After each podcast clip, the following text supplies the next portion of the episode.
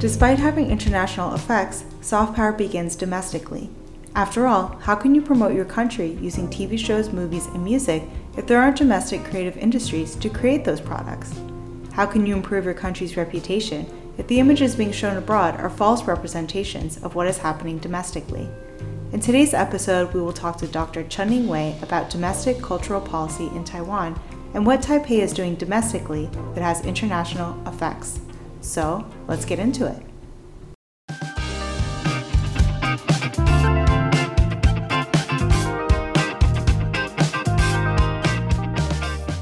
Hello, everyone, and welcome to Taiwan Salon, the Global Taiwan Institute's Cultural Policy and Soft Power podcast. My name is Adrienne Wu, the host of Taiwan Salon and a research assistant at GTI. And I'm Marshall Reid, a program manager at GTI. Today we are joined by Chun-ying Wei, an assistant professor at National Sun Yat-sen University's Graduate Institute of Arts Management and Entrepreneurship. In addition to her position at National Sun Yat-sen University, Dr. Wei also is a board member of the Taiwan Association of Cultural Policy Studies. She was the co-editor of the book Taiwan's International Cultural Relations, published in Chinese, and participated in Taiwan's 2017 National Cultural Congress. So, I'd like to begin somewhat broadly to set the stage for Taiwan's current efforts related to soft power. According to Joseph S. Nye, soft power comes from three sources culture, political values, and foreign policy. So, in your opinion, what are Taiwan's key sources of soft power?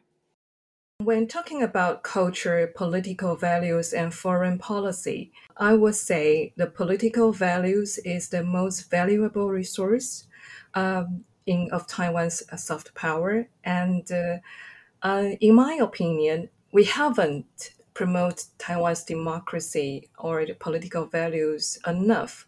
And uh, in terms of culture, we probably uh, tend to do that in a more a political way and not to touch on those um, probably more serious uh, questions and more soul searching questions in the past.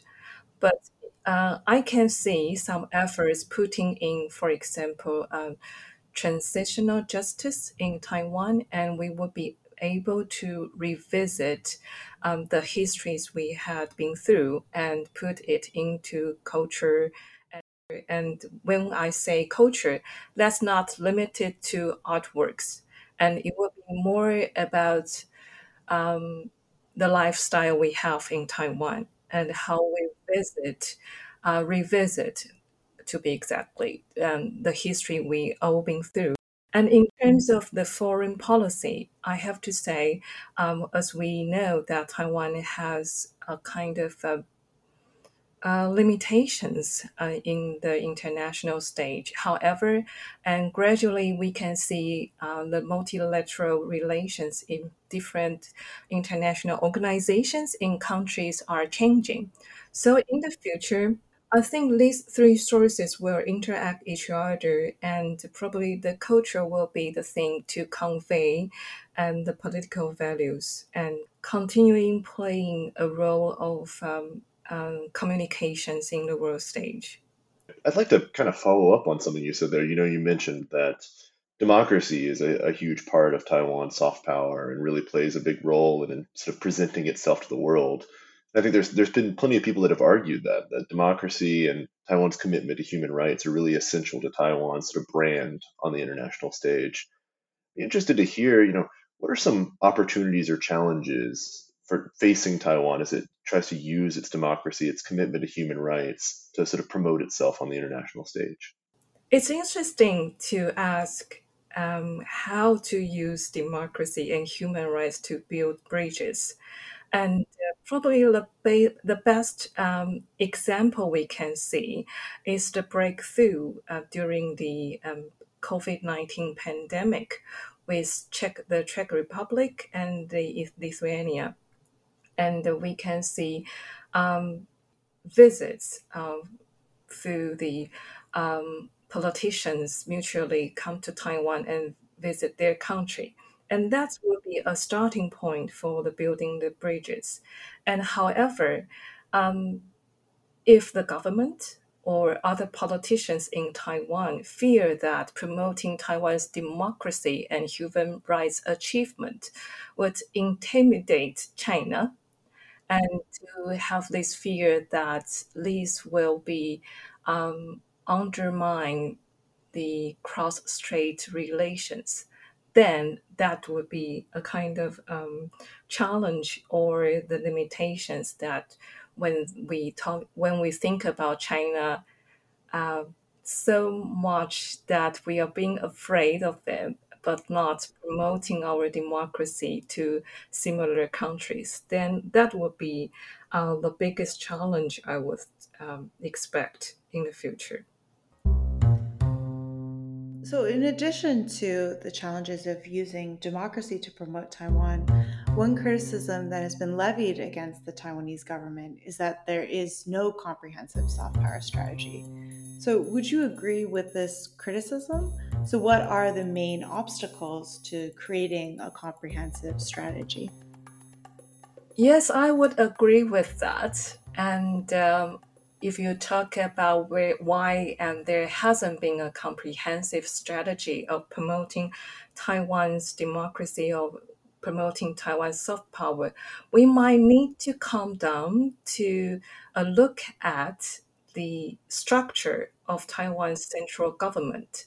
Some would argue, for example, cultural diplomacy would be um, the affairs being in charge with the Ministry of Culture um, but some would argue that it should be in the hands of the Ministry of Foreign Affairs. And but at the um, uh, cabinet level, uh, would be there be anyone to coordinate all these efforts and policies altogether? And that becomes a question.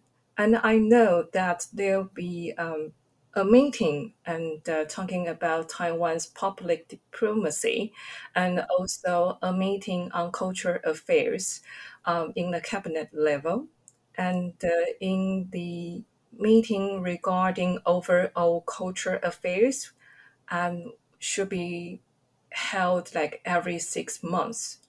However, if you look at the minutes of this meeting, and we could see it's more on the general principles of how uh, cultural affairs should be conducted, but down to the more practical ways of conducting uh, either public diplomacy or cultural diplomacy, we still need to look at how the Ministry of Foreign Affairs and Ministry of Culture and some other cultural intermediaries would be able to work with these two ministries.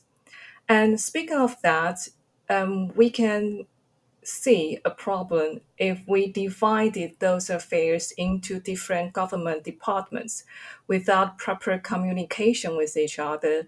Then this kind of uh, comprehensive uh, strategy will be absent. When talking about a coordinated soft power strategy, Dr. Wei mentioned a familiar name. And so, probably in the future, Minister Audrey Tang and would be able to play the role of coordinating uh, the overall strategy of Taiwan's soft power. Could you also elaborate on why why Audrey Tang should be the one in charge of uh, a comprehensive strategy? What about their position and their place in the government makes them the best choice for this? So it's like uh, the role of the minister at large.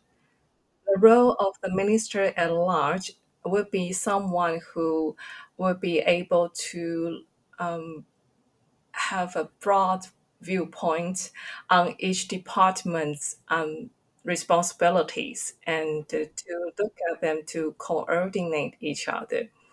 And uh, yeah, so um, at a role like that, we would expect a cross-departmental communication and made uh, easier for each other. So um, the minister at large would take a leading role of coordinate those affairs altogether.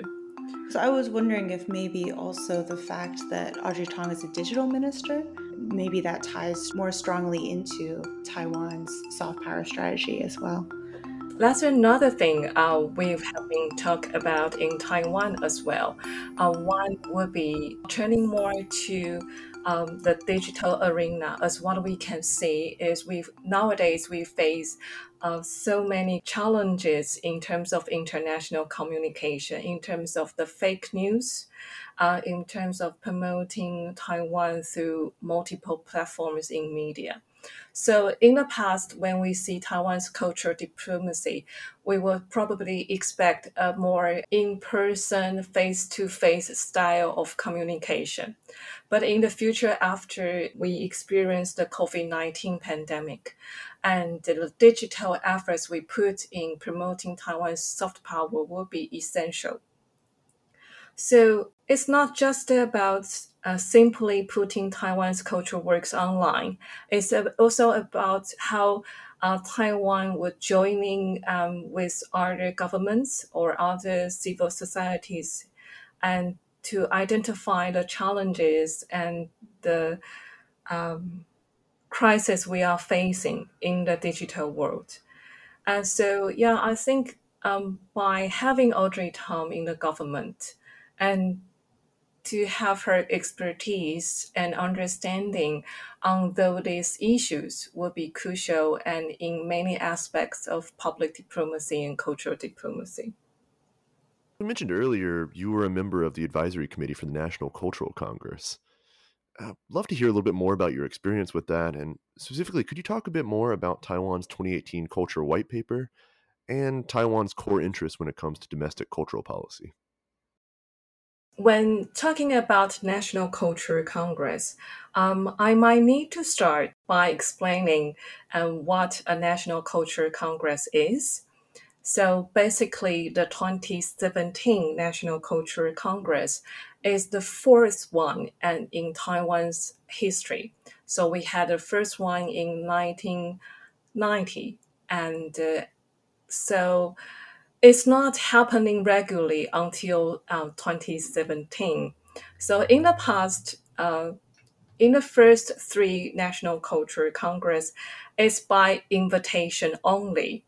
So you might be able to guess that um, the Ministry of Culture or the uh, in the past the Council for Cultural Affairs they're sending out those invitations for scholars or cultural professionals and ask them to gather together in a, a conference hall and talking about uh, things they would like uh, to discuss. And the agenda or the questions were set by um, the Council for Cultural Affairs.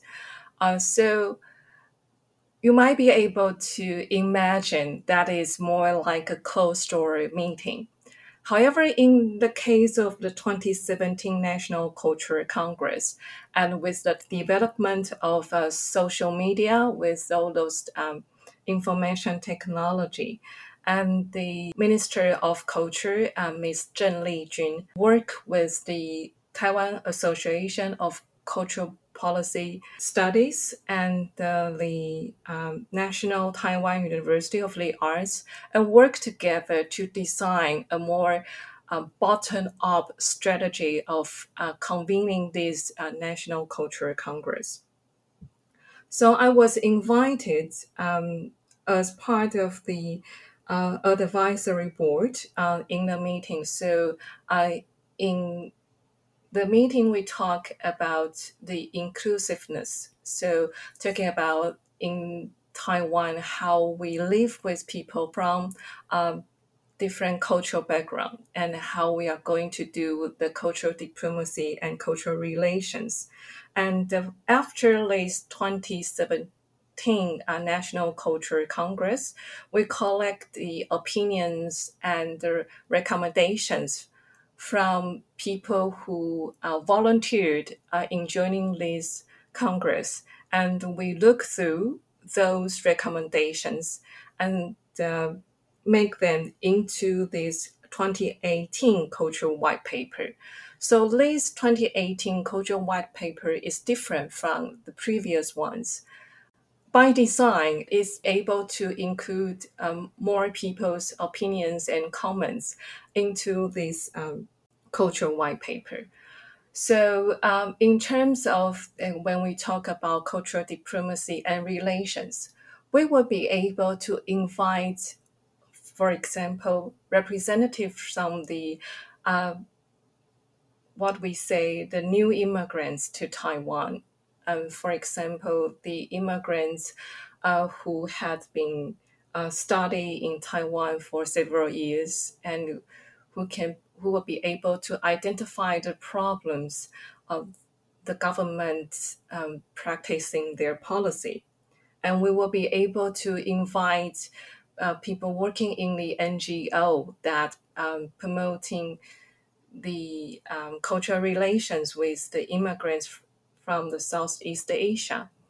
So, um, in terms of the strategy making in cultural diplomacy, it, there has been a shift from what we used to look at the uh, North America or the Europe, and the focus of cultural relations could turn into Southeast Asia. So, in echoing uh, Tsai Ing-wen's new southbound policy, and the cultural relations and diplomacy would um, have a more in-depth um, um, insights on that and to be more clear on what we are going to do um, after 2018.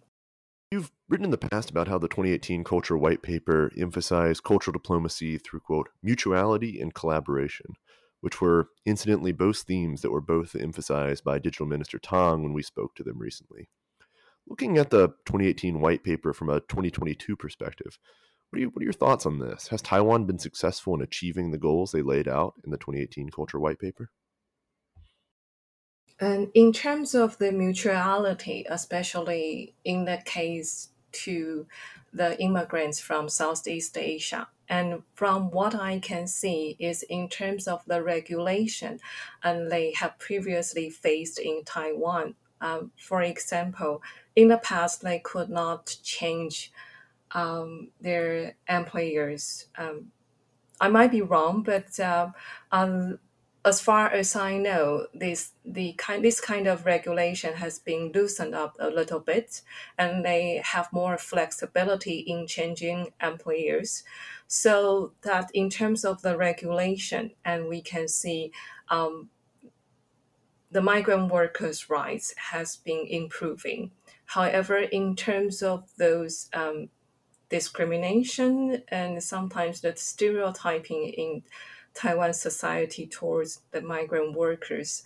And I have to say, I can see some little improvements, but the road has been really long and we are taking step by steps to improve that. But uh, and gladly, I can say there are some improvements in those regulations.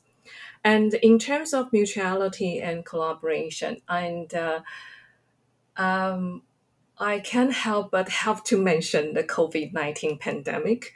And uh, in terms of the um, COVID 19, that brings a challenge to uh, the conventional practice of Taiwan's diplomacy. For example, as I mentioned earlier, in the past, we might think um, to have a face to face in person performance or visit or interview will be key for Taiwan. And we tend to, for example, think about sending our uh, dance companies or artists to um, to other um, international festivals to perform as part of cultural diplomacy. However, the COVID 19 has brought the challenges of that in terms of those uh, border controls or these quarantine regulations like that. However, in these kind of uh, um, aids of um, donating masks or PPEs to other countries, and then we receive gifts and receive uh, vaccines from other countries as well. And that kind of embodied and more made more people realize this kind of mutuality and collaboration. Probably not as uh, we thought as just on the art or culture side of that. But when talking about um, how to collaborate or um, with this mutuality with each other in terms of public diplomacy during this pandemic, I think we have a shift from a little bit from standing arts and culture abroad to these kind of um, how we go through these common and shared challenges uh, during the past four years.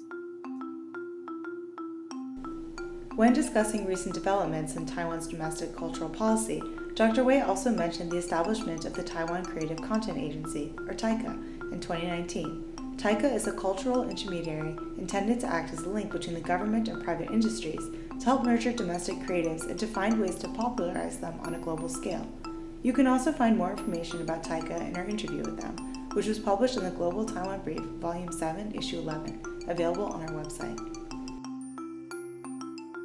One of the biggest um, change in 2022 culture um, Congress is that in 2019, the TAICA, Taiwan Content Cultural Content Agency, has been established in Taiwan. So, uh, how to promote uh, Taiwan's original cultural content to other digital platforms and further to promote them in international stage has been something Ministry of Culture put emphasis on that. So in 2022 National Cultural Congress, and I can see a big shift on emphasizing the digital communication and in promoting the Taiwan's original cultural content.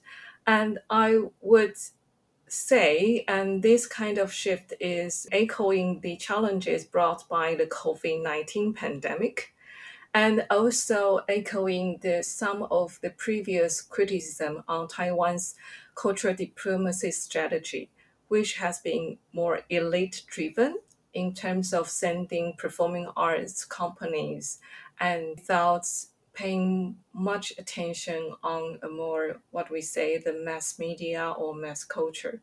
However, in terms of promoting Taiwan's original cultural works or TV series and some of the stories on Netflix and for example on CatchPlay, and that would be showing more on Taiwan's contemporary issues, for example, um, feminism, so this is um, something new in the 2022 National Culture Congress.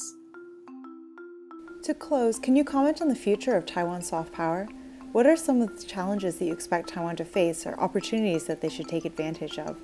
Regarding the partisan split when it comes to Taiwanese culture, do you think that that will be resolved over time? Yes, and uh, in the past, we can see uh, Taiwanese people has a contested has contested opinions on what Taiwanese culture is and how we look at uh, the relations between uh, Taiwanese culture and Chinese culture, and and how do we uh, see ourselves in terms of um, what Taiwanese culture is, and uh, I can see changes in the national curriculum and some discourses these um, younger generations would emerge and when we talk about what Taiwanese culture is. And we uh, put more and more emphasis on, on the lifestyle in Taiwan. And uh, we can also uh, realize more on the efforts of uh, transitional justice. And from my perspective, I would say probably in 10 or 20 years to come, um, we would reach a consensus of what Taiwanese culture is, and probably um, down to next generation to have a new definition on that. And so in terms of 2022, it's a little bit too early to say, but I believe that in the future, uh, there will be a consensus to that. Yeah. So, and uh, in terms of the future challenges, and uh, I believe that um, when we open the border again, um, like other countries we can see now in Europe or in North America, and we are facing a new order, a post pandemic, and we will need another, um, probably some adjustments on our um, strategy of, um, of cultural diplomacy. And uh, we would probably need to uh, have a more close collaboration with the United States and also with Japan. And uh, especially in terms of Japan, we uh, will need to pay close attention on the changes that brought after Shinzo uh, Abe's death and how the governments would um, change their policy to Taiwan would be something we need to pay close attention to and uh, see whether we can act accordingly and to have a closer collaboration with those um, uh, partners. I'm really glad that you mentioned about closer collaboration with Japan. And I think it really will be interesting to see how things develop moving forward because think right now there are so many things that are up in the air. Um, are there any developments that we should be aware of in the coming months besides that, or is there anything we haven't covered that you would like to discuss? There's one thing. Um, later this year, we are going to have another election in Taiwan's local governments. And through the election process, how these candidates um, address cultural affairs or um, whether they have uh, developed a discourse on city diplomacy will be something worth paying attention on. Um, because we know that uh, sometimes these city to city diplomacy or city to city relations will be another way for Taiwanese local government to build this kind of friendship with other cities. And so that is something I, I quite look forward to and see if the, the cities uh, will be key players in Taiwan in terms of uh, Taiwan's cultural um, diplomacy and relations as well. Dr. Wei, thank you so much for speaking with us and giving us such a great overview. Just like Dr. Wei, we'll be watching the 2022 local elections with interest.